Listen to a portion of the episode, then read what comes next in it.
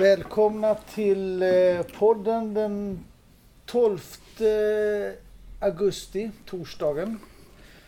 Och eh, med oss på podden, eller vi kallar den för Miljöfrågor. Bakom kulisserna. Bakom kulisserna. kallar vi den för. Och med oss här idag så har vi eh, Olof, Hej.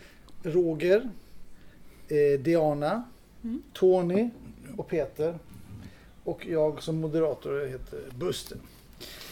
Eh, idag i dagens bakom kulisser sändning så ska vi eh, vidröra ämnet eh, miljöförstöring och klimat. Den här sändningen har vi också gjort så att vi har en massa underämnen som vi har eh, på, på lappar. Så vi, vi drar underämnen och så eh, Huvudämnet är ju miljö va? huvudämnet är miljö och klimat. Vi sätter igång. Eh, ska vi, Olof börja? Ja. Klimat. Nej, nu, Eller? du ska ta en där. Ja. Där. Vetenskapligt läge, klimatet. Ja, det, det finns väl lite olika. Så alla är väl, de flesta seriösa bedömare är väl överens om att det finns, eh, att det finns eh, eh, klimatförändringar. Att och, och att det orsakas av människan. Och att det är mycket industrisamhället och industrialiseringen som ligger bakom. Eh, däremot är man väl inte helt överens riktigt när det gäller hur, eh, i vilken takt det är, eh, det är, man har ju siktat på att man skulle ha max två graders temperaturökning. Eh, och sen, men sen kom man överens att det, det räcker inte, man måste ha en och en halv grads temperaturökning för liksom att ambitionen, man måste höja ambitionen lite. För man vet. Men nu har det visat att det blir rätt så svårt att upprätthålla det.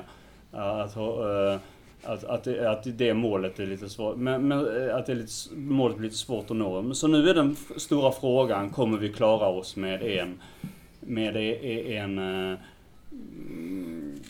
två graders temperaturökning eller hur, eller hur, eh, eller är det, eller är det alldeles för att eh, undergången är nära, eller om man ska använda en provokativ term. Ehm, eh, och eh, ja, det är väl där man är lite oense. Man får skilja på vetenskap och alarmism. Så att säga, alarmism är sådär att man, har, man, man vet inte riktigt vad man är. Man, man spekulerar och eh, det, här, det här kan hända. Det, Eh, så här kan det.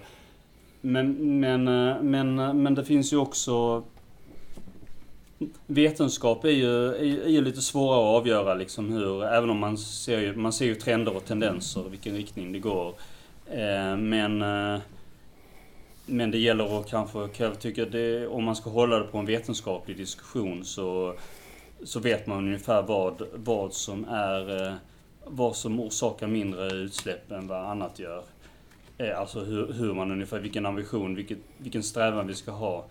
Eh, Det är väl allt jag kan komma på just nu. Det finns mycket att säga om ämnet men... Ja, det, det, visst, eh, Jag vet inte hur det fun- funkar här men, Nej eh, men vi, vi, vi vi kör diskuterar anarkistiskt. detta ett tag. Ja, ja. Ja. Mm. Eh, Det här med vetenskapliga undersökningar ska man ju ta med en liten nypa salt för att eh, det finns alltså beställda undersökningar. Och det är ju det då att de utgår från ett resultat och så försöker de forska fram någon slags motivering till att det, att det stämmer. Precis. Det, det, Och det, och det är ju liksom inte eh, vetenskapligt underlagt egentligen. Nej.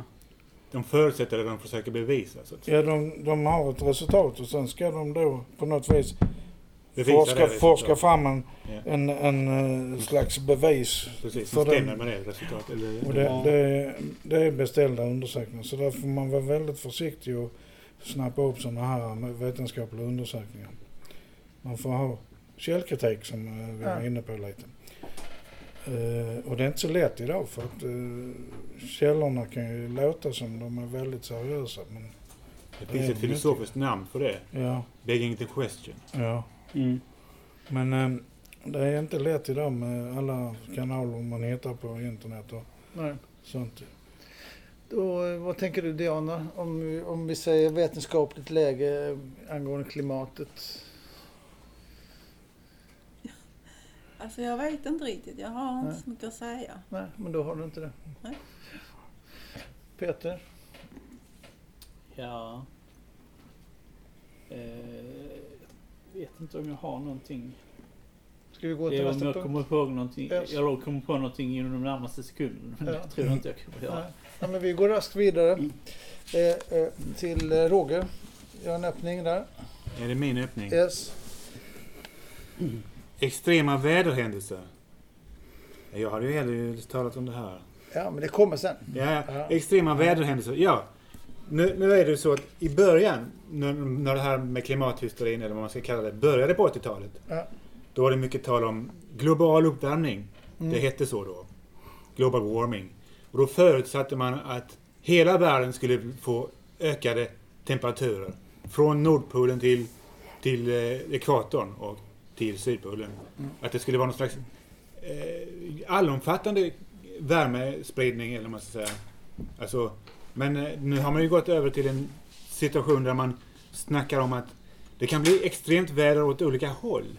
Beroende på var någonstans eh, i världen som eh, klimatförändringarna kommer att inträffa. Vilket gör det väldigt svårt att eh, komma fram till ett, eh, någonting som kan visa på att det verkligen är så här.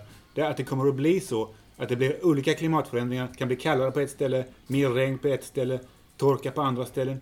Hur ska man överhuvudtaget kunna slå fast att det här är- att det, att det är så? Mm. För att klimat, klimat är inte samma sak som väder.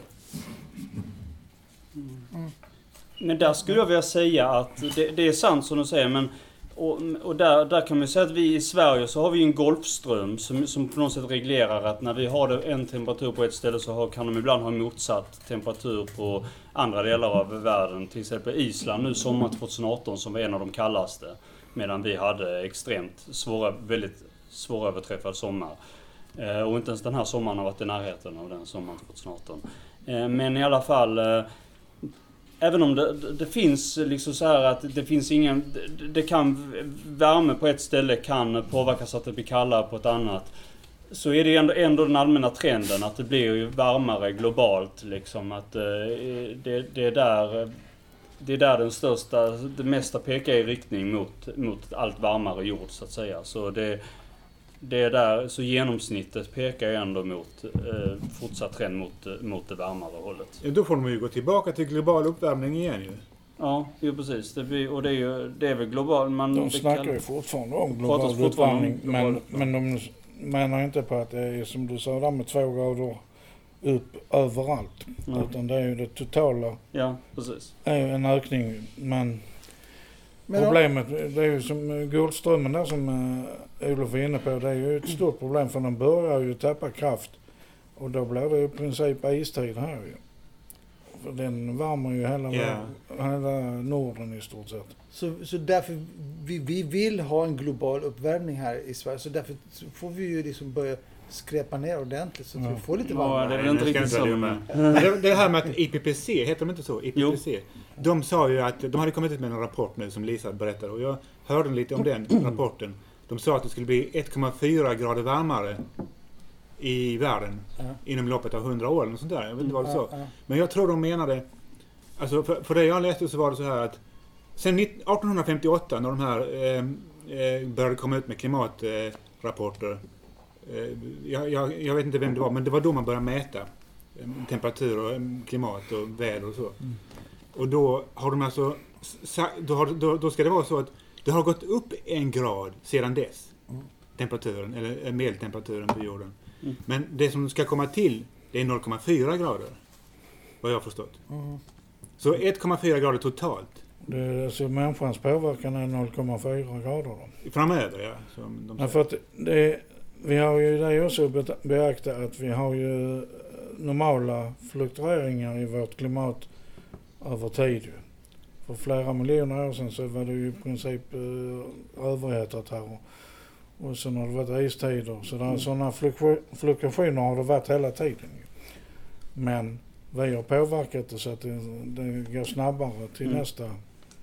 Det är säkert så. Jag, jag tror det. Jag, jag, jag sätta mina kort på, eller mina pengar på att det är så. Mm. Men eh, sen har vi också det här med den, så, den ryska tundran Mm. som släpper ut mycket, mycket mer. Men den måste ju tinas av en När man är anledning. med den tinar så släpper den ut. Precis, så blir det ännu värre. Så det Så blir liksom blir en det eh, dubbel effekt av det. Eh, Så att metangasen där är ju ett stort problem. Där har ju, nu i år har det varit temperaturer upp över 20 grader på vissa ställen där i Sibirien. Och jag kan ju säga det att eh, ibland... Eh, nu är det visserligen inte så här globalt väder och...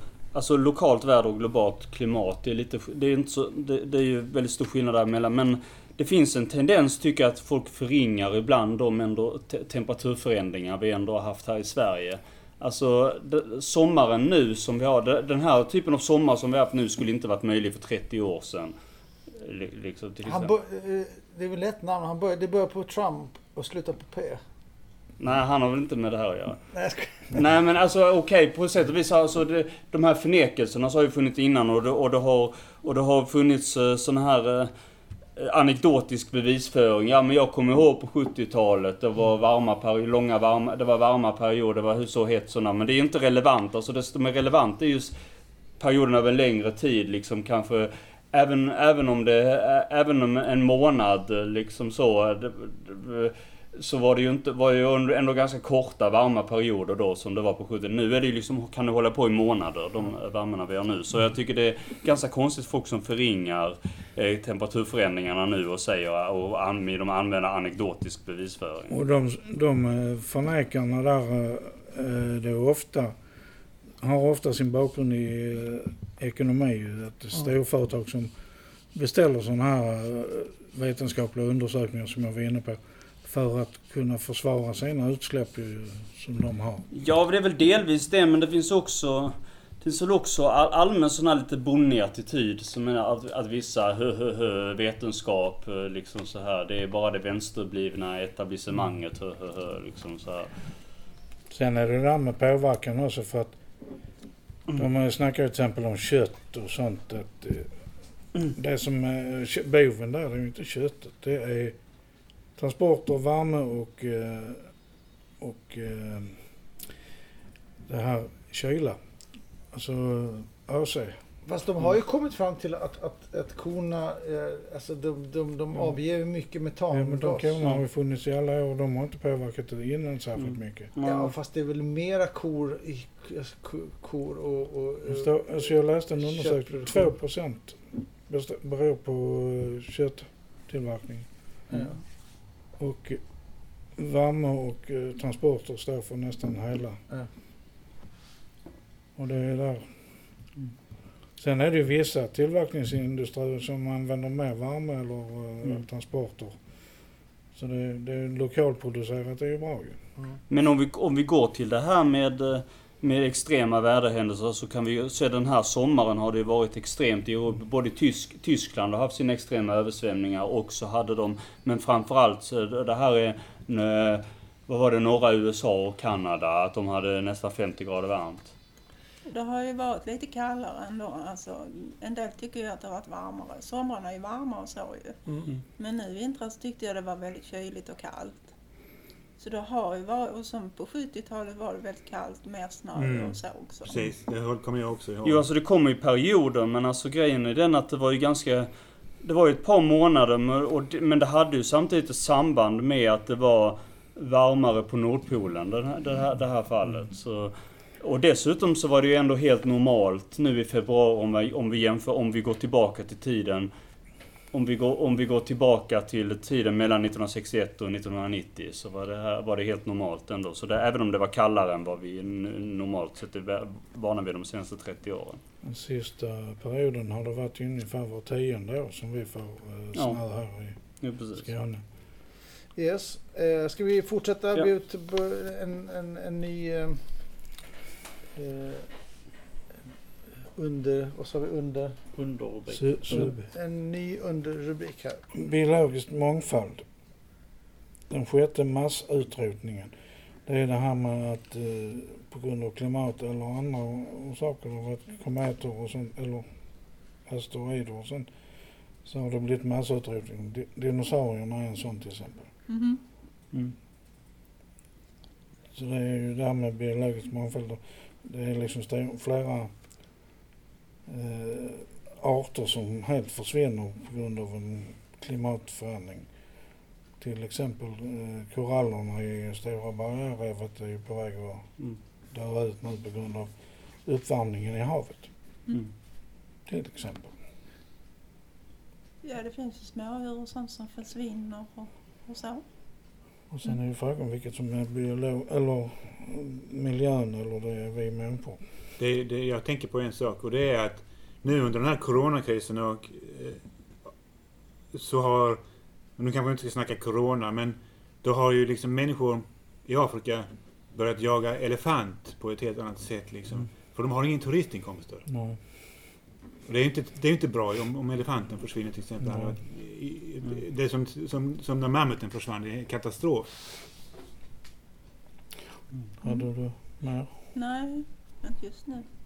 Nej, nej men det, det är en intressant fråga för, eh, för, för där, där gäller det ju hur man... Den aktuella frågan i Sverige är ju huruvida man ska sky- skydda skog eller inte eh, från eh, exploatering och med, med hänvisning till biologisk mångfald. Och där, där har det väl varit lite så här... eh, Det har blivit ett politiskt spel liksom när man, när man använder lite, lite grann när, när Centern och Miljöpartiet kom i bråk huruvida man skulle äganderättsskydda skogen eller inte.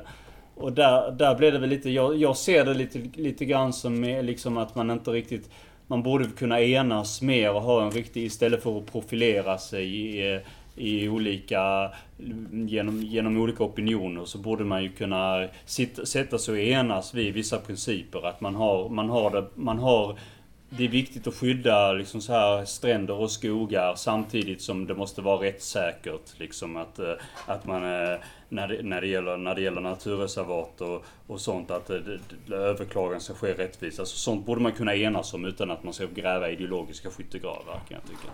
Det Det är intressant det här, den sjätte massutrotningen. Vad, vad, eh, vad, vad har vi för massutrotningar?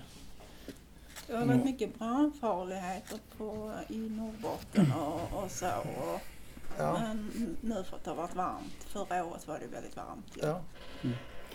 Men jag, vet inte egentligen. Jag vet att det har funnits tidigare innan dinosaurierna har funnits också eh, massdöd. massutrotningar av olika arter och sånt på grund av olika saker. Men är det någon som vet fler? Alltså är, är det gängse det här att man pratar om en sjätte mass... Istiden Ja, kan jag tänka att Nej, jag har aldrig hört det innan. istiden kan jag tänka att det var många arter som dog när det Ja. var princip is över hela jorden. Ja, inte över hela jorden. Nej, men nej, men Norra Europa. mm, norra Europa eller norra De försvann ju bara söderut antagligen. Och då blev det ju växtligheten där lite mer anpassad på deras eh, matvanor Mm. och så liksom. Men eh, det var inte alla som... Nej. Men jag, men jag, jag tror att eh, Elisa hade säkert någon specialkunskap om det här. För Ja. jag tror att hon har lagt till det här med sjätte massutrotningen. Så att, eh, Mm. Så hon hade koll på det. ja. Eh, ska vi lämna den under eh, Jag gruppen? tycker, jag tycker det är lite att, att förringa det och säga att det är sjätte massutrotning. Det låter ungefär som att det är en normal sak att det sker en massa massutrotningar. Mm. ja, precis. Men liksom det så som människan har tror jag, alltså, på det viset tror jag aldrig det har funnits tidigare. Nej, På det viset människan har orsakat en sån massutrotning som, nej. som det sker nu. Det, Men det kanske finns några vetenskapliga bevis att, att, att, att eh, allt levande eh, på, på vår jord har, har, har dött ut sex gånger eller jag vet inte. Inte Ja, allt. Nej. Nej, Allt kan inte du. nej, nej, men stora delar då. Eller, eh, Ja, många arter. Ja, alltså, Ja, ska vi ta nästa nu? yes. Tony? ja, eh, jag bara ska köra en liten snabbkoll på nätet om globala massutrotningar. Så att man vet det. Och det är, som vanligt är det ju internet fantastiskt därför de, det som kommer upp är knivarna globalt. Ja, men då kommer vi fram till Ja. det. Det- måste ju varit det då. Ja, Men här i den här podden så får vi ju inte ha reklam. nej. Så därför så pip säger vi. Ja. Mm. Okej. eh, Nu eh, ska vi gå över till matförsörjning. yes. hade jag tänkt. Ja. Eller någon tänkt. Eh, och där är det det här med... Det är ju problem med att eh, utfodra hela globala vä- världen på grund av eh, dels att vi är för många och dels att vi eh, i västvärlden eh, så föräter oss nästan på vet maten. fel. Vi, vi använder resurser som är tre, fyra Mm. gånger mot vad vi har egentligen. Ja. Och eh, det är, det är ett problem med ma- maten och ett annat problem tycker jag också är det här med ekologisk mat. Det är jättebra med ekologisk mat men jag tycker ju att affärerna ska också ta sitt ansvar och ha hyfsade priser på ekologiskt så kan de öka priset på det som inte är ekologiskt. För det, som det är nu så får folk på grund av att de inte har råd välja icke-ekologiskt för att ekonomin tillåter inte att de handlar ekologiskt. Jag vet inte vem av er som var först. Vi, vi hade Peter där först. Eh, Jag läste en artikel där att, eh, sån här, som sa att de påstår att eh, genmanipulering är lösningen för svälten i världen. Och så argumenterar de för att det stämmer inte överhuvudtaget. För att det finns en enorm livsmedelsöverproduktion globalt sett. Men det är bara att det är ojämnt fördelat. Så att de fattiga de får inte sin del av kakan. Så, att, så, så, så många människor som vi är just nu så, och den livsmedelsproduktionen vi har nu så skulle maten räcka utan problem. Mm. Men eh, jag tror ju att eh, och det kommer att komma till en gräns där en, alltså om befolkningen ökar som den gjort Mm. så kommer det komma till en där till och med vi, kanske vi i västvärlden, västvärlden får pro, problem med att få all den mat vi vill ha. Det, det skulle jag mycket väl kunna tänka mig att det kan hända inom 50 år. Kan, kan, kan jag bara lägga en stickreplik Ja, på den bara? Eh, eh, men, där, men där är det intressant. För att det som du säger där är, är ju jätteintressant. Sen så är frågan om källkritik, källkritik, om det du säger är sant. Eller alltså om, om det stämmer. Vem vet om all maten som, så just som du säger, att det, att det skulle räcka till hela världen? Det, det, det är svårt att säga. Mm. Eh, Men det, det är intressant. Där på, på den kunskapen som vi har och det som vi bygger. Det som vi, ja, precis. Men eh, om jag får komma in där. Yes. Det är ju samma sak som påståendet att eh, maten håller på att ta slut. För det är ju inte helt självklart heller. För det finns ju, det finns ju studier som pekar på att vi faktiskt är, eh, att vi faktiskt har väldigt mycket, kanske lite för mycket matproduktion i världen. Eh, Men, och då är det väl kanske så att en del kanske hamnar mer i den rika världen. Det kan vara ett fördelningsproblem. Men, att, men, men det talar ju ändå emot det här att vi skulle ha så mycket så att, att Men allt hur skulle ta det? slut. Ingenting, vi vet Vem- ju vem ingenting. Vi det? kan ju säga, det finns, nej men det finns ju rapporter som visar på det, på samma, samma sätt. säga, det- säga att det är Ja så. men det, det, det är samma som man, man säger att det håller på att ta slut. Det, är- Ja. det får man ju också argumentera liksom. Ja. Vem säger det liksom? Det, Så det är liksom, det är samma sak där tycker jag. Tony, Nej, det var Roger först. Roger? Jo, det, jag går in på det du sa här. Men eh, det, det är så att vi här i västvärlden, vi köper ju upp ris, något vansinnigt, som, som skulle ha fött befolkningen i till exempel Indien eller något sånt där. Den risen köper vi. Och de har inte för vana att göra mat på vårt vete. Så att det, det är ju helt vansinnigt. Men det är ju liksom också så att sådana länder som i-länder som har öppna gränser och, och rörliga gränser och så. De har ju mycket större robusthet mot svält och så. För vi kan alltid köpa från Ukraina eller från eh, Polen eller så. Om det skulle vara som vi hade 2018 i Sverige. Vi kunde köpa någonstans ifrån. Jag vet inte var vi köpte det ifrån. Men jag skulle tippa på Ukraina. Och då, ja. Ja. Har du något att säga på det? Eh, är det här med, med matförsörjningen ha- handlar ju också om alla affärer, alla restauranger har svinn. Alltså det de måste slänga för att det blir inte sålt eller något sånt ju. Ja. Eh, jag menar inte stölder för det, det, den är en liten del av alltihopa tror jag. Utan att ha riktiga vetenskapliga belägg för det. Men jag vet att det är mycket svinn i affärer. Och sen, det har blivit bättre med det nu att de säljer ut det billigare i vissa affärer. Men det är långt ifrån alla. Ja. Och jag, jag kan tänka mig att det svinnet är minst 20 procent. Mm. Och det är en stor del av, eh, om man då ser alla affärer i västvärlden, om de har liknande siffror. Det skulle man kunna hi- hitta, hitta på nätet, eh, siffror på det. Och slänger varje butik ungefär 20 procent så är det ju det som övriga världen kunde blivit mätt på. Ja, och precis. Så jag undrar det också. Det hade varit intressant att veta hur mycket svinn är det i butiker och sånt Mm. i fattiga länder. Ja. är svinnet mindre där då eftersom folk liksom passar på om det finns mat så, så skaffar de det. Eller är, det- är det så att de inte har pengar till att köpa maten De kommer ju till en affär där de har faktiskt tomma hyllor på vissa ställen. Ja, Det gör ju inte vi på det sättet. Nej. Gör vi det så blir vi ju fruktansvärt Nej. irriterade ju. Mm. Men Det var faktiskt... Eh, och då, och då hade man kunnat kanske komma fram till en bättre siffra. För att om de påstår att det är sån överproduktion av livsmedel, är det då svinnet som, som behöver kompenseras för det? Mm. Och då, då har vi kanske ingen överproduktion av eh, Nej, maten egentligen. Därför att du kommer alltid ha ett svinn, i alla fall i Mm. västvärlden. Ja. Det var, det var ganska eh, intressant. En gång när vi var och åt kinamat i, i Landskrona eh, så var det en eh, buffé där och så stod det en stor skylt där de, eh, där de debiterade eh, gästerna eh, x 10 kronor per gram, eller eh, alltså för, för svinnet. Alltså om, Okej. de, om de tog för mycket fick de betala jaha. för att de slängde. Ja, det var bara för att jag har varit där. Ja, precis. Men det är ju ganska intressant. Alltså det är ju ett bra tänk att, man, att, att svinn faktiskt kostar pengar och att det har ett värde. Liksom. Eh, Vi producerar ju väldigt mycket mat i Sverige också så jag tycker Ja. att, Mm.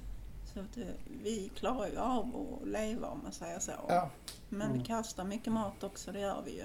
ja definitivt. Det är farligt tycker jag. Att, eh, det är lite onödigt om man Ja. säger så. Vi kastar processad mat också. Ja. Det är ju det också att vi, inte bara svinnet utan vi äter ju för mycket också, Ja. en del av oss. Mm. Men det är väl också häftigt den här eh, eh, där det börjar bli försäljning på, på kasserad mat. Alltså att det finns en marknad på det och Ja. att det finns ett system. Det är ju skithäftigt. Ja. Både försäljning och eh, de ger bort Ja. vissa butiker ju. Och det tror jag kommer utvecklas ännu mer. Ja, det tror jag också. Och är där kommer det, trend. som du säger då, att det kommer bli att, att man kommer ta, nog ta tillvara bättre här i, i, i, i i-länderna, ta tillvara på svinnet på ett bättre sätt. Det fanns en rörelse som, som, som gjorde det. De gick till containrarna på- till i affärer. Ja. Kommer från USA då. Jag vet inte vad den hette. Den här rörelsen. diving.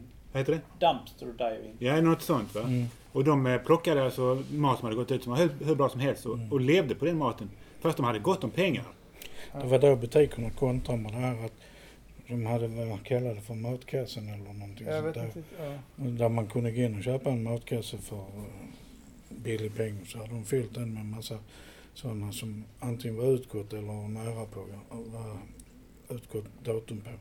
Man kunde också, om man har köpt in för mycket mat och det måste kastas, kanske man kan skicka till u-länderna liksom. Så Jo, men det är samma som- maten. Liksom. Samma som med vaccin, den debatten här. Det är samma sak. Jag tycker det är jättebra princip. Under Det som är transportproblem så kommer det vara riktigt utgånget innan det kommer fram. Ja. När det gäller Ja. mat. Ska Ja. vi eh, byta ämne? Ja. Det, ja. Eh, Eller vi byter inte ämne, på utan vi byter sub, eh, sub under grupp. ja. Egentligen kan man få Det är lappen helt olika för varje gång. Ja. Ska vi hitta ett gäng, vad, vad, vad var gängse namnet för? Nej, men Underämne. Slösa inte, slösa inte bort tiden på det. Vattenförsörjning.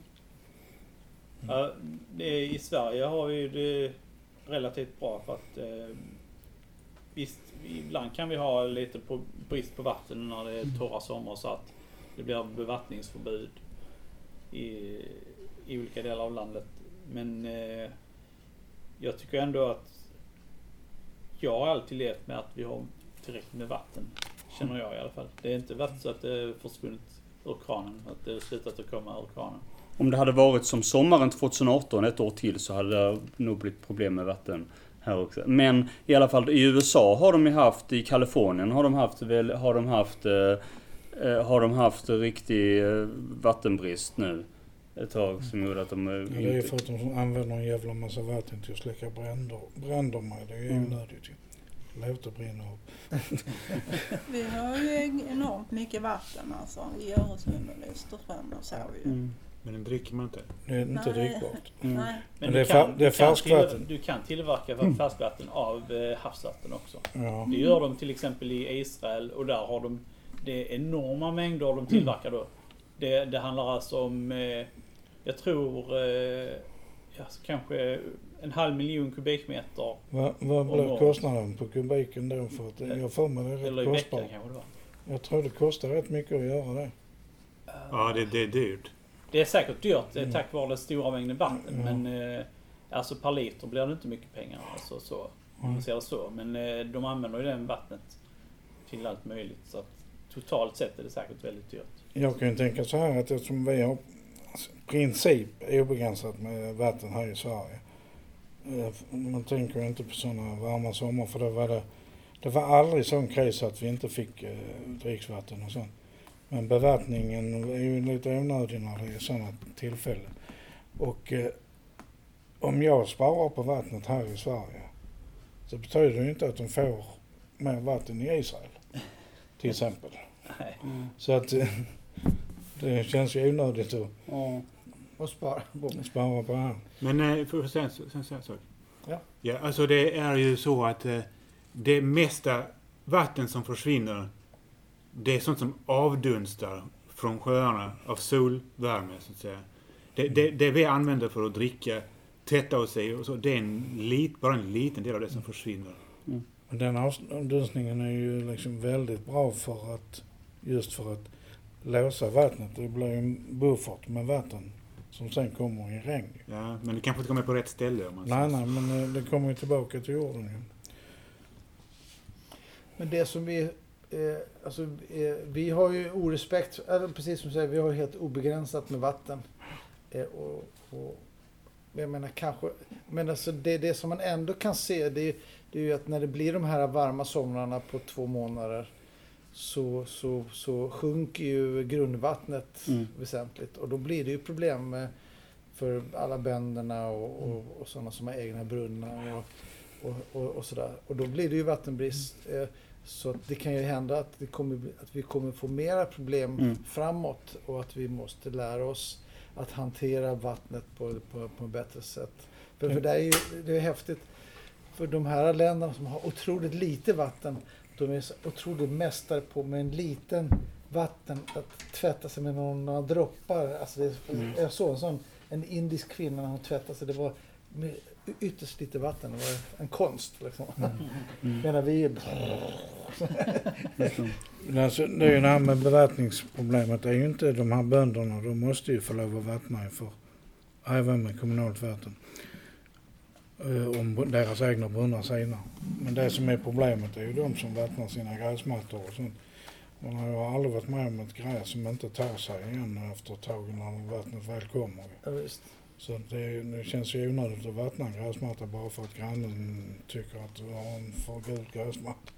Men det har ju också varit mycket eld och alltså när Ja. det nu har varit uttorkat i gräsmattorna. Så det är farligt också, det kan ju börja brinna. Mm. Och då Mm. kanske det är bra att liksom vattna sitt gräs om man säger så. Men, men det är ju ofta, alltså folk får skärpa sig med det här med att köra bil och så skjuta ut fimpen genom rutan Mm. utan att tänka sig för. Alltså det, det måste ju, Helt för ofta är det sånt som händer när Men vi har ju ofta-. Men vi, ja, precis. Och, eh, men vi har ju faktiskt nästan varje år på x antal ställen bevattningsförbud i Sverige. Ja. Så det har ju kommit mer och mer. Mm. De som drabbades hårdast då 2018 var ju Öland eftersom de har inte så stor vattenreserv där.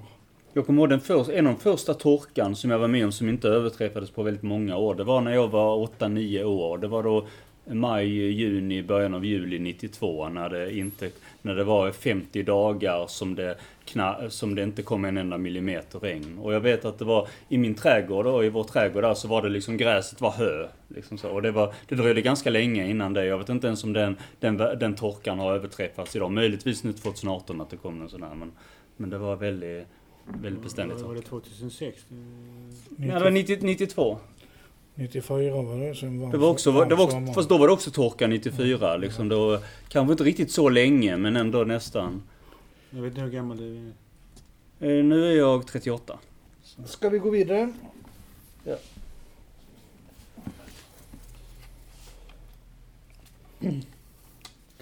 Hälsorisker och sjukdomar. Eh, ja, men jag, men jag passar just nu. Ja, jag vet Ja. inte heller vad som finns riktigt att säga där, där när det gäller, när det gäller, eh, eh, när det gäller miljörelativt. Men även om det är väl klart att det, det händer kanske epidemier kom, händer väl oftare om folk, om folk transporterar sig genom världen och så rör sig mer, Men jag vet inte. Och, men jag vet inte riktigt hur... Eh, eh, Jag, jag vet att eh, samtidigt finns det ju mer bote, finns det ju, går det ju snabbare att transportera botemedel och sånt kanske om det väl är så. så De det, flesta bakterierna trivs ju bäst som runt 37 grader ju, så ja. de Vi- vi överlever ju mer. Vi hade Roger först där som sa... Jag, jag tänkte så att när man inte kan tvätta sig eh, tillräckligt bra eller tillräckligt ofta eller tillräckligt mycket, då blir det ju smittohärdar alltså. Och man kan inte rengöra golvet för att man tar vatten och, och då, då är det ju liksom då är det mycket mer risk för sjukdomar och, och epidemier som sprider sig och sånt. Pandemier. Mm. Eh, vi har, vi har eh, eh, Peter som pockar på uppmärksamhet här. Ja, jag tänkte på det här, alltså även som i fattiga länder. Så när de har ont om vatten till exempel så blir de tvungna att ta vatten på otjänliga ställen. Mm. Och de kanske tar i vattenpölar och sånt. Och ofta så de vänjer sig till viss del. Skulle vi i väst komma dit och dricka det vattnet så skulle vi bli magsjuka i en vecka kanske. Eller jag vet inte men eh, hur många dagar men... Jag vet att FN delar ut sådana här tabletter de slänger i för att rena vattnet. Ja, Hur det det. fungerar vet jag inte riktigt men det är någon klorering eller vad det kan vara för någonting. Eh, Jag har sådana jag tabletter. vet inte hur mycket folk, alltså om det är spritt över, överallt i delarna av världen. Men, men jag vet att de delar ut sådana i alla fall. Ja, Jag köper sådana tabletter för jag har ju en vattendunkar, fem, sex stycken fem liters vattendunkar. Det är inte, inte mycket men det räcker ett litet tag. Och det kan inte stå mer än ett halvår, ett år. Sen måste man, antingen har man tabletter för att rengöra det eller så byter man ut vattnet. Slänga in mal så tar de alla alger och. Ja, eh, nej, men vi... vi eh, det, som, är det varma- det som jag tänker på, miljöförstöring. Tjernobyl kan jag tänka på. Mm. Där hände ju en sån storskalig, eh, eh, som fortfarande är aktuell. Jag såg en dokumentär om det, var ganska intressant. Hur ett, liksom en, ett helt samhälle Mm. kan, kan fortfarande liksom vara helt... Eh, Mm. Cancerstrålning och sånt som är cancer. ja, visst, stora hälsorisker. Ja. Eh, Är det någon som har mer i detta ämnet? Annars föreslår jag att vi tar nästa ämne. yes. Vi, vi, Vi kan nog dela upp det på fler gånger eftersom det finns så många punkter. Men eh, i alla fall, eh, fl- flyktingströmmar. Ja, det, det har varit den stora frågan nu när det gäller hur mycket, vi, eh, hur mycket flyktingströmmar som kommer ur eh, klimatförändringar och sånt framförallt. Det finns nog mer eh, flyktingskäl, eh, miljörelaterade än just klimatförändringar. Eh, men det, det är den stora aktuella frågan som, be, som börjar betraktas som akut. Eh, och, och där är det väl lite, där är väl, där är det väl lite svårt också att dra Man vet inte riktigt i hur stor skala är de som kommer, finns det klimatflyktingar idag? Det vet man ju inte eftersom det är ju, många kommer ju ändå till ganska till, till, till ganska, flyr ändå till ganska närbegränsade länder där det inte finns eh, så mycket klimatförändringar. Men, så det är lite svårt att veta i hur stor utsträckning det verkligen finns idag. Men det är ingen tvekan om att det kommer, i vilket fall som helst så kommer det ju, så kommer det ju, så kommer det ju komma i framtiden. Det kommer ju finnas stor risk för att många behöver komma hit, fly från klimatförändringarna i andra delar av världen hit eftersom det nu i vädret blir mer och mer extremt. Ja. Det är ju liksom inget nytt med det här med, med förflyttningar eh, med kli- klimat eh, genom människans historia. Det är därför vi finns över hela jorden och inte Ja. kvar i Afrika. Att vi, när det börjar torka i Afrika så Mm. flyttar sig folk, folkvandringar. Så det är ju väldigt vanligt genom vår historia. Men under den senaste tiden så har vi börjat bygga gränser och eh, på något vis förklara att detta är vårt område. Mm. Det får ingen annan komma in i. Och det är ju ett hinder mot, mot folkvandringen. Mm. Nu för epidemi och sådär, corona och så, så har ju flyktingströmmen stoppat som man säger så. Mm. Ja. Eller stoppats eller väldigt begränsats i alla fall. Mm. Då hade vi Peter först på en Sen- kommentar och sen Diana. Jag vet inte om man ska skriva det till alarmism eller så här, men det här med det senaste tiden att de har sagt att Golfströmmen kanske kommer att sluta fungera. Och i så fall så skulle vi behöva fly från Sverige och Norge, och Finland, Danmark kanske. Några Och vem ska ta emot oss? Ja, vem ska Ja, ta det emot oss? Det, det, det får det bli. eh, Då får vi flytta till USA allihopa. Ja, Eller, eller, eller till. Nigeria, vilket vi vill helst. Kanada. Vad är det för ämne du letar efter? eh, Jag tittar... Det är du som läser den här. Det, är väl, det är väl, börjar väl bli aktuellt nu med... Fast du, du får gärna ta din Roger där. Du hade en förberedd. Nummer 10 var det va? Ja. Varor och transporter. Varutransporter och, och eh, transporter av människor om man säger så. Mm. Det är väl det det ska stå för. Flygskam, har någon skrivit vad det betyder vet jag inte. Men jag tänkte läsa en liten text på några minuter om det går bra. Ja, det går jättebra. Och det, det- jag har skrivit det här tidigare i en större, längre artikel, men jag tar, tar bara den här biten. En tur och returresa mellan New York och London förbrukar lika mycket bränsle på en dag som en stor bil förbrukar på ett år. Men då måste man komma ihåg att i en bil så kan kanske fyra eller fem personer resa jämfört med de 60 till 200 personer som reser i ett flygplan. En bilresa London-New Delhi släpper ut flera gånger mängden växthusgasutsläpp liksom motsvarande sträcka flygtrafik London-New York. En bilresa alltså. Globalt beräknas luftfarten stå för cirka 3,5 procent av människans totala bidrag till växthuseffekten. Sedan 1970-talet har flygmotorer minskat mängden giftiga kolmonoxidutsläpp med 80 procent och kolväten och partiklar med 60 procent. Tre fulla tankar med lite mer än 50 liter per tankning i en stor bil för mig och tre andra vuxna skulle ta oss ungefär 150 kilometer till lands. Samma mängd bränsle tar mig, och bara mig, över 3200 kilometer till New York i ett flygplan. Det gör flygplanet mer än fyra gånger så effektivt om det har 90% passagerarbeläggning jämfört med bilen. Förutsatt att bilen har en förare och tre vuxna passagerare. Eller att de har passagerare. Men i verkligheten så har en bil ofta inte tre passagerare utan kanske bara en förare på väg till och från jobbet. Och då är en Boeing 777-300 med 90% beläggning sju gånger så bränsleeffektiv som en bil. Och dessutom, det danska rederiet Maersks tusenfaldiga flotta släpper ut över en miljon ton svaveldioxid per år. Det är lika mycket som 9 miljarder bilar. Världens största containerfartyg, Emma Maersk, släpper ensam ut lika mycket svaveldioxid som 50 miljoner bilar. Det var allt jag hade att läsa där. Ja, intressant. Jo, det är intressant. Det är tankeväckande. Ja. Där ser man ju hur, hur man, man har en, en uppfattning i samhället att flygtrafiken är så himla dålig. Och sen så får man en sån här eh, en sån här information och då börjar man undra liksom, Ja. vad har vi mer för konstiga uppfattningar som kanske inte stämmer riktigt egentligen. Och som, som, som ingen har gått emot och, och undersökt egentligen.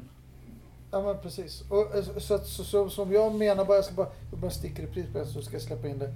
Så att om man förtydligar det som du skrev där. Det, så det är ju det att båttrafiken är den stora boven.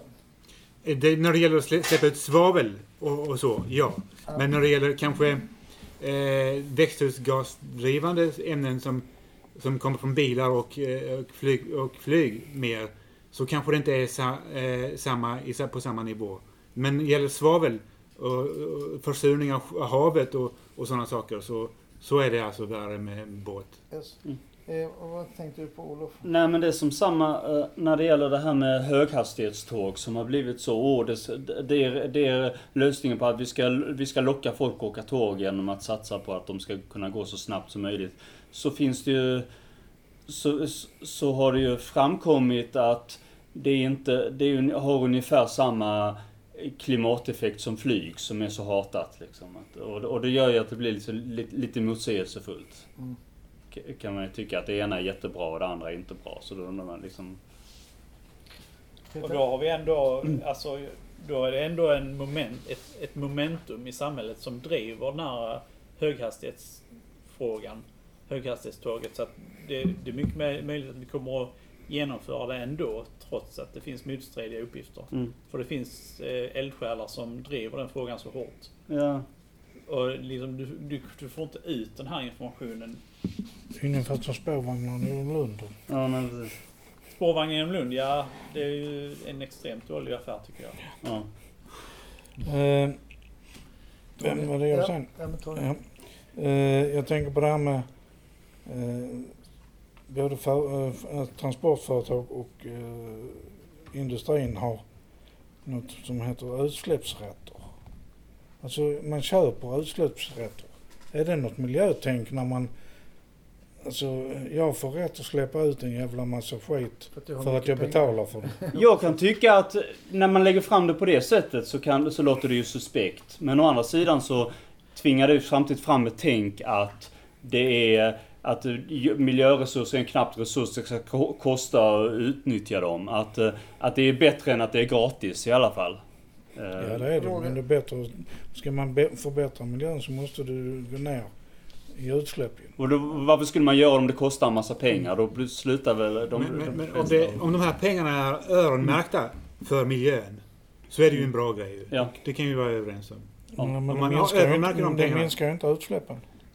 Jo, det, Det gör det. Det är väl alla Du överens köper om. ju rätter för att släppa ut. Jo, men sen så kan man ju använda de pengarna som man, som man använder för att köpa de Ja. här rättigheterna till att förbättra miljön. Jo, precis. De flesta forskare är överens om att handeln med utsläppsrätter, att det är liksom att man sätter pris på miljön. Att det är, att det är liksom... Att det, det Bättre är om jag sätt. hade suttit och bestämt för det har jag sagt till företagen. Ni får inte släppa ut och det är, det är ert problem. Ni får lösa problemet med filter och grejer. Det, ska inte jag bet- Men där, ska, där kan man ju säga till exempel koldioxidskatt som vi har haft sedan slutet av 90-talet, eh, slutet av 80-talet. Om alla länder hade fått, det är den här typen av argument som motarbetar så här koldioxid, trots att det har visat sig att det har, det har varit en stor, stor förtjänst att de flesta, om de flesta länder skulle införa koldioxidskatt så skulle vi ha mycket lägre utsläpp. Eh, nu, ska vi släppa in Peter där på en kommentar. Man skulle komplettera sådana här utsläppsrätter med en etisk eh, komponent. Så att man kan, om, om, om, man, om det är något företag som köper en massa utsläppsrätter för lyxkonsumtion så skulle det innebära ytterligare ett steg, till exempel att de får de får förbud att köpa sina utsläppsrätter därför att det inte är acceptabel konsumtion. Så att det, det skulle vara en etisk komponent i det hela. De måste, alltså man skulle kunna ha det så att när de eh, köper utsläppsrätter så kan man ju då kräva att de har någon plan för att förbättra alltså filter och annat och sin produktion så att det blir Mm. mindre i sin egen produktion ändå. Mm. Men är det inte så här att när man köper utsläppsrättigheter då köper man det från en pott eller där, från ett annat företag annat företags utsläppsrätter. Så den totala mängden utsläpps, utsläpp är likadan oavsett hur man fördelar det. Mm. Men de som har råd och som är större företag kan köpa från mindre företag Mm. utsläppsrättigheter. Är det inte så? Mm. Det är det jag menar och då blir det ingen minskning av utsläppen. Nej, det målet, blir ingen måste ju höjning bli, heller. målet måste ju vara att minska utsläppen. Ja, det, det kan man tycka, men det blir ingen höjning heller ju. Och det, enda, Nej, nej. och det enda företag som har utsläppsskyldigheter, det är ju SF. Ja, ja. Mm. De släpper ju ut filmer och... Ja, Folk. och, och folk måste ju ut. Ja. De kan inte sitta där inne. Nej, nej. Nej men jag har lite svårt, hur jag än tänker, vänder och vrider på har jag lite svårt att tänka på vilket sätt det skulle vara bättre att det skulle vara gratis att eh, släppa ut miljö än att, än att det finns ett pris på det. Men jag menar inte att det ska vara gratis. Jag menar att det ska minska. Men bil, alltså om man kollar på bilutsläpp och så, så har du, ska det ju bli elbil säger de ju. Ja. Mm. Och då blir det ju inte lika mycket utsläpp som det är idag ju. Nej. Nej. Det är andra miljöförluster. Där Ja, har det ju ändå blivit bättre med katalysator och sånt. De har Ja. ju minskat sina utsläpp men Jo, det är ändå för Ja. mycket ju. En, en, en sak som jag, som jag tycker är lite, eh, den här tanken som oroar mig lite, det, det är ju det att, jag menar att precis det som du tog upp där med, med eh, bilar och att allting håller på att gå över till el. Eh, eh, jag menar nu är det ju Mm. okej därför att det är så få elbilar men tänk, tänk er då liksom när det är 60% elbilar, det kommer bli kaos. Alltså eh, vad ska man Mm. Vad är elen. ladda. Och, och Ja, hur ja, kommer precis. elen kosta? Ja, Det kommer ju jo bli det är en väldigt liksom- svår fråga. Det, Ja men det är lite Men det är dessutom- skrämmande. ja, det där, det, där kan jag få lite knip i magen. Man Ja. skulle kunna ha induktion i vägarna så att man du laddar dem medan du kör ju, genom induktionsteknik. Du lägger slingor i vägen. De säger ju också att elbilar ska vara farligt liksom. Man laddar upp dem och sen kan de börja brinna. Och, Ja, batterier är alltid Ja. en risk. Vi får nästan sluta där för nu börjar klockan närma sig ja, vi har en, en punkt kvar som vi hinner med kan man Vi, vi, tänka. vi börjar tio över. Ja, ja men vi, vi, vi kör en, en punkt till då. Eh, Men här har vi alla- alla en sån här lösningen och då, då har vi redan varit inne på det lite grann. Vetenskapliga framgångar, politiska styrmedel eller personliga uppoffringar. Eh, Då kan jag väl börja och säga att vi har ju behandlat en del som sagt eh, redan innan. Eh, När det gäller politiska styrmedel så är ju, jag är först. Jag fortsätter. Så är ju faktiskt eh, politiska styrmedel så är det ju en, en, eh, en eh, liksom så här, dels vad man har skyldighet, man har till exempel katalytisk avgasrening och man har förbud mot vissa miljöfarliga ämnen som till exempel freon och, och sådana saker som vi hade på 90-talet som gjorde att det blev hål i ozonlagret. Men också, också så här är hand, liksom att att, att, att, att man sätter pris på miljön, att det kostar att skräpa ner. Eh, allting sånt och att man har punkt, eh, punktskatt. Det är också en sån här politisk styrmedel. Att, eh, och och till exempel på bensin och sånt. Att det, det kostar, alltså att allt sånt. Och flyg och sånt. Och, be, be, och bensin och en massa, och massa sådana att man har. Och, och, och att man har högre pris på miljöfarliga produkter. Ehm, och det, det är alla styrmedel som, som alla syftar på att det är inte, det är inte för, första, hand, första handet är inte, inte att få in skatteintäkter utan det är för att få folk att minska att ekonom, att eftersom människor är ekonomiska varelser också, liksom att känna att, eh, att eh, det här svider, det här alternativet svider. Vi tar det, vi tar, vi tar det bättre om det, om det är lite billigare, om det inte är så fullt beskattat. Eh, Men eh, det är också Också det här med personliga uppoffringar så blir det, är det ju lite svårt om allting skulle vara frivilligt. Och så här, eftersom det här är ju vad man i filosofin kallar allmänning, allmänningens tragedi. Det här med miljöförstöring och klimatförändringar. Att om något, om, om, om jag gör någonting, eh, sköter mig så här så måste jag kunna lita på att någon annan också sköter sig. Och jag tjänar ju ändå mest i det här lålet på att, på att, inte, på att inte göra en uppoffring. Så därför så behövs det ju andra eh, liksom så här med medel av olika slag. Och när det gäller vetenskapliga framgångar så kan vi, för, för, innan jag får inte bli för långrandig, så kan vi säga där att eh, där har det ju ändå gjort, vi har, vi har ju pratat om det här med hur man, hur man kommer, kom, kommit fram till att hur man täpper ozonlagret och hur man har eh, och, och, och hur man har vad som bidrar till rengöring av bilar och sånt. Och, och eh, att man inte, man vet även under transporten, det här oljet, så har det ju minskat. Alltså även om, även om man har fortsatt ha utsläpp, oljeutsläpp, så har ju ändå eh, Även, så har ju trans, även om transporterna har fortsatt så har ändå utsläppen minskat. Så det har gjort väldigt stora framgångar också när det gäller allt sånt. Så eh, det är väl där jag... eh, Ja. eh, gå in, eh, eh, Peter får en Just- instick. Jag ska bara säga en sak att de har haft elfartyg i Stockholm länge. De har ju kört på Stockholms ström ju. Ja, eh, en sak som ofta kanske inte kommer upp så mycket det är att här befolkningen. En, det kanske är en kontroversiell lösning men eh, jag tror mycket hade löst sig om vi hade varit bara en tiondel så många på jorden än vad vi är idag. Då hade vi fått mycket mer resurser till förfogande per person. Och det är klart, du kan inte gå in och sterilisera folk eller sådär. Det, Mm. Du kan ju förmodligen inte använda så aggressiva medel men Du kan släppa- kampanjer Du kan släppa ut corona. Eh, det är inte effektivt tillräckligt. Du, du.